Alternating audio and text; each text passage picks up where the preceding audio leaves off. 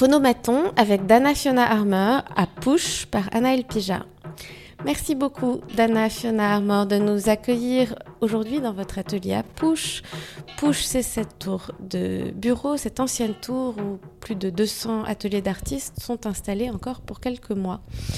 Autour de nous, euh, il y a des machines et des matériaux. Votre atelier euh, a été euh, vidé par plusieurs expositions récentes et vous êtes en train de faire des expériences avec de la pierre que vous êtes en train de tailler, de sculpter, de la stéatite.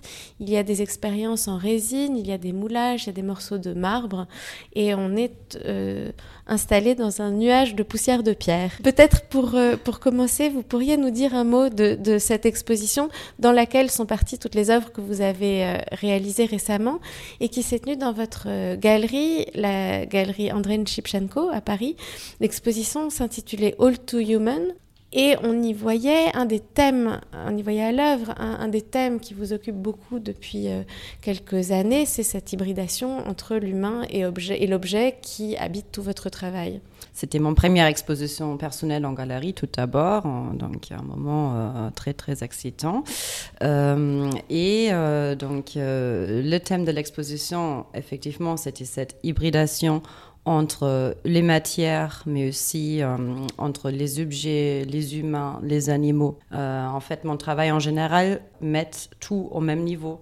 donc la question de la hybridité, c'est très très important pour moi.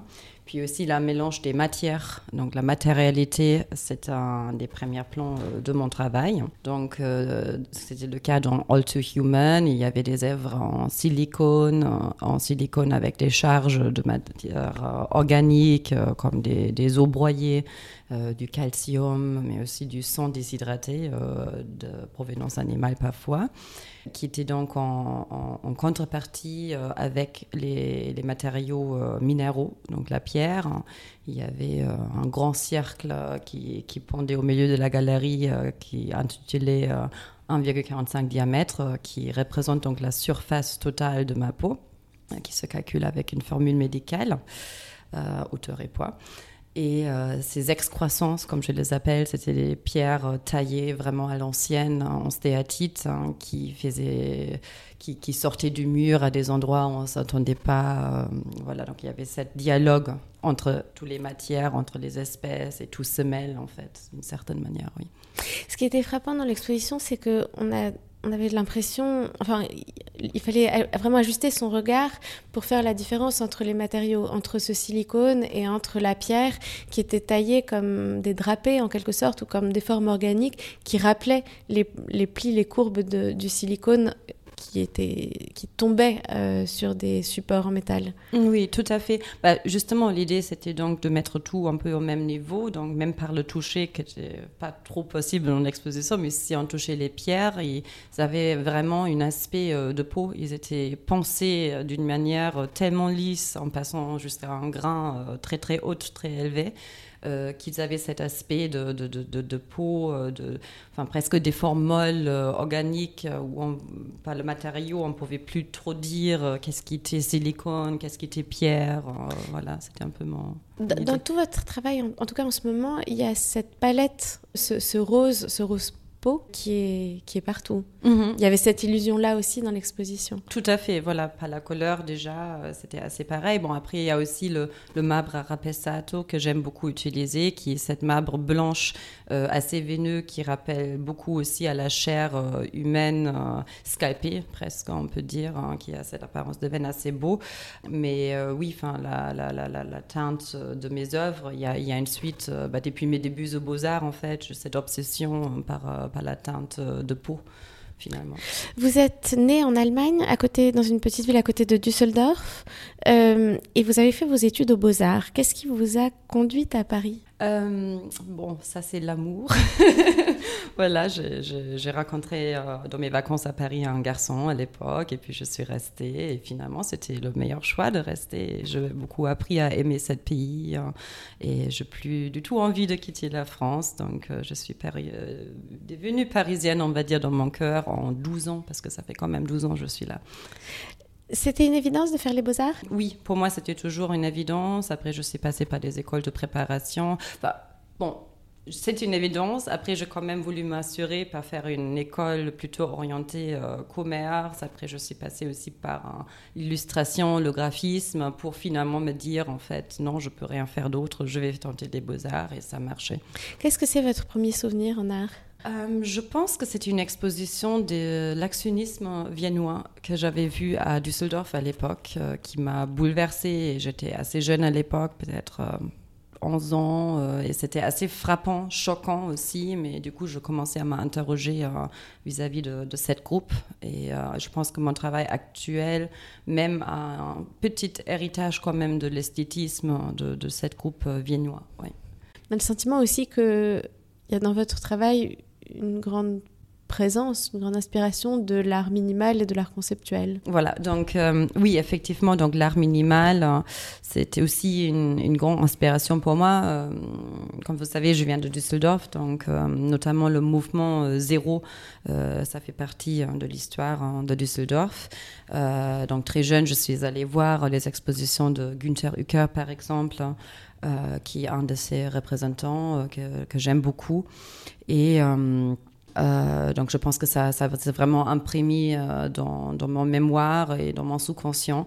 Et aussi, il y a un rapport au corps quand même dans l'art minimal, hein, même si c'est des formes minimales, euh, c'est très proche du corps sous leur mesure.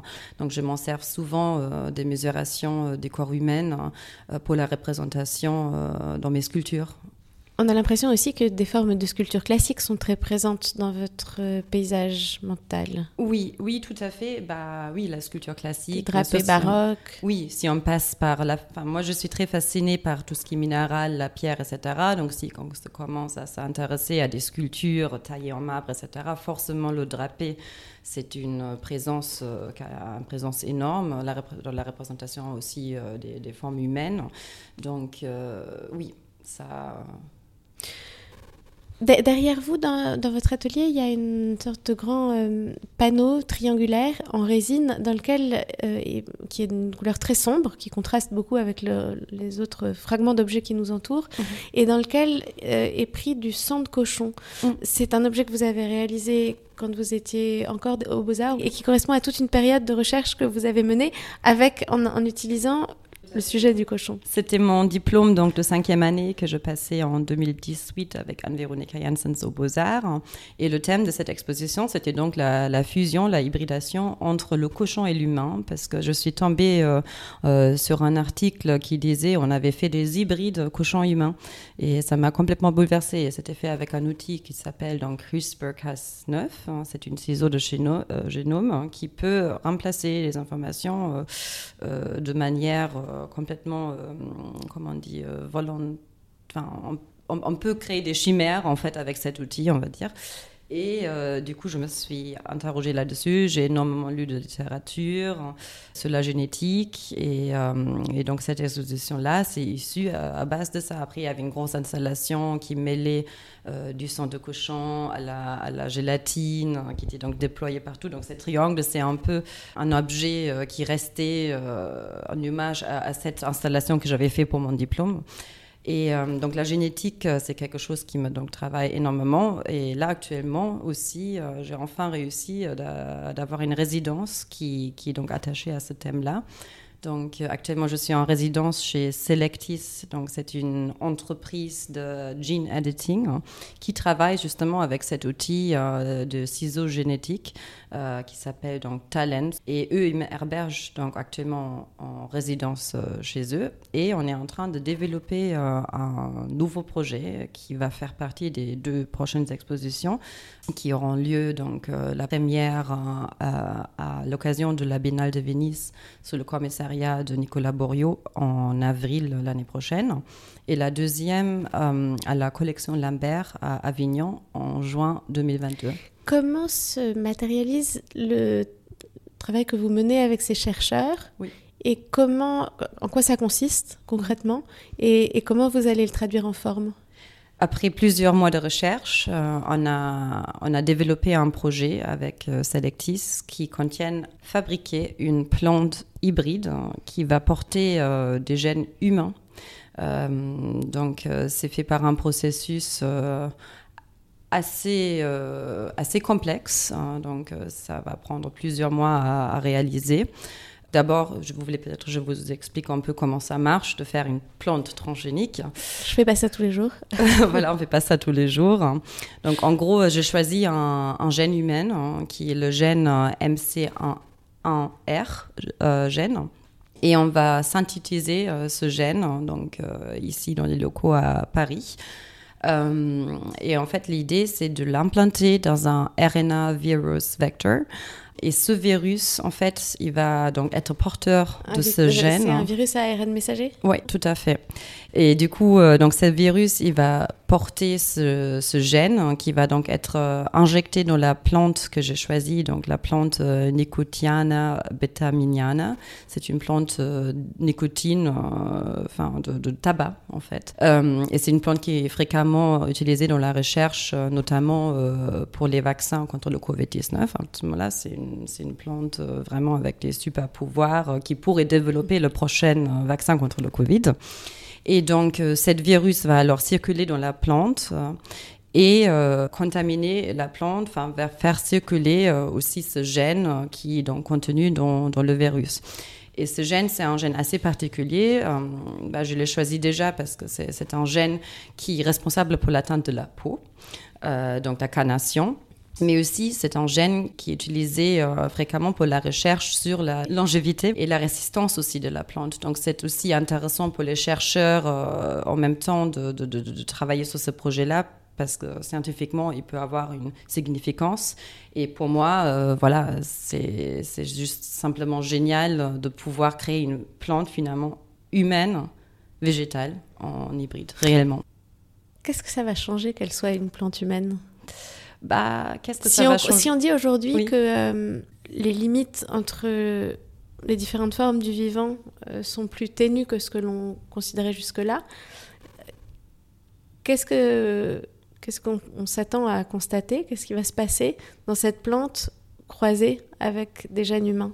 Bah déjà, je pense que comme c'est des gènes qui sont responsables donc pour la teinte de peau, mais la teinte de peau plutôt claire, euh, c'est le MC1R gene, c'est le gène qui donne par exemple des taches de rousseur, hein, euh, des, les gens à, couleur roux, euh, même albinos, ils ont cette gène-là. Donc je pense que la, plante, elle va, avec le temps, comme le virus il va circuler, elle, va, elle va se détendre, elle va changer sa, sa teinte de couleur et on aura quand même des, des effets aussi visibles. Hein. et aussi, c'est expérimentation qui m'intéresse hein, dans ça. Donc de suivre ce processus aussi avec ces chercheurs, euh, l'échange. Euh, donc c'est un projet en, mouvement, en développement. Après, il y a aussi une possibilité de, de montrer des vidéos, euh, des, lasers microscopiques, de les animer. En fait, c'est tout un corps de travail hein, que je vois donc à Venise en première partie et en deuxième partie à la collection Lambert qui est en évolution. Donc euh, c'est ça la beauté de, de ce projet, c'est aussi de ne pas savoir qu'est-ce qui va se passer exactement, euh, parce que cette gène, il n'était jamais inséré dans une plante avant. Donc euh, c'est un moment de, comment dire, de surprise pour moi, mais pour les chercheurs aussi, et, je trouve ça extrêmement enrichissant et, intéressant. Il y a une chose dont on n'a encore pas parlé, mais qui est pourtant très importante chez vous, c'est la façon dont vous vous confronté aux matériaux, vous réalisez toutes vos œuvres vous-même, c'est vous qui sculptez la pierre, c'est vous qui fondez la résine. Euh, cette présence de votre corps dans le travail, c'est quelque chose de très important. Bah, à la base, oui, complètement. Euh, le rapport avec la manière, notamment euh, matière, pardon, notamment la pierre, c'est extrêmement important et assez sensuel finalement pour moi, ce rapport très personnel. mais aussi, il faut dire, euh, de plus en plus dans mes futures euh, euh, productions, ça va être de plus en plus difficile de, faire ça moi-même. Donc ici, à Pouche, même si je me bien, parce que ce sont des œuvres assez grandes, assez monumentaux quand même d'une certaine manière. Donc euh, voilà, je suis obligée un peu de faire du outsourcing actuellement. Euh, donc là, je travaille avec un Mabri en Italie, par exemple, pour les plus grandes pièces, ou même les pièces en résine. Enfin, ça va être probablement des pièces en verre. Donc je n'ai pas des outils pour. Donc oui, à un certain moment, comme on est, on est jeune artiste au Beaux-Arts, oui, bien sûr, on fait tout nous-mêmes et c'est très bien comme ça. Sauf qu'on arrive à nos limites techniques aussi très vite dès que les pièces prennent une certaine ampleur, euh, de, une, une, évolution d'échelle, on va dire. Est-ce que le fait d'être à Push vous facilite le contact avec euh, ces différents collaborateurs que vous pouvez avoir Complètement, oui, oui, complètement. On est très bien accompagné euh, ici sur ça. Il y a même une permanence de production euh, qui nous donne, euh, qui nous met en lien avec, avec des, différents artisans, etc., trouver des financements. Bah, c'est justement un peu l'idée de Push d'accompagner leurs artistes dans, dans toutes les étapes de production. Ça a changé votre travail? Oui. ça a changé mon travail, euh, oui, ma manière de travailler, oui, oui. Malheureusement, après, je viens quand même encore à Push régulièrement parce que j'ai besoin, même pour mon, pour ma psychologie, j'ai besoin euh, le rapport avec la matière, donc je continue à tailler des plus petites pièces aussi, et, c'est ma routine en fait, et c'est ça qui me permet aussi d'être créatif, de, de, de, recharger mes batteries en quelque sorte, comme je taille ma pierre hein, ici sur place. Et pour finir, ce sera ma dernière question. Comment, quelles sont les formes que vous allez donner justement à ces œuvres qu'on va voir à la collection Lambert et à Venise, issues de cette recherche avec les généticiens? Euh, bah, c'est encore un peu secret et j'aimerais bien garder la surprise euh, quand même, mais euh, donc ça sert en des formes organiques, minimales, assez assez mélangé. Mais bon, je, comme je disais, ça sera la surprise. Donc venez voir euh, avec plaisir euh, l'année prochaine euh, à Venise ou alors à Avignon. Merci beaucoup, Dana Fiona Armor. C'était Phonomaton avec Dana Fiona Armor par Naël Pija.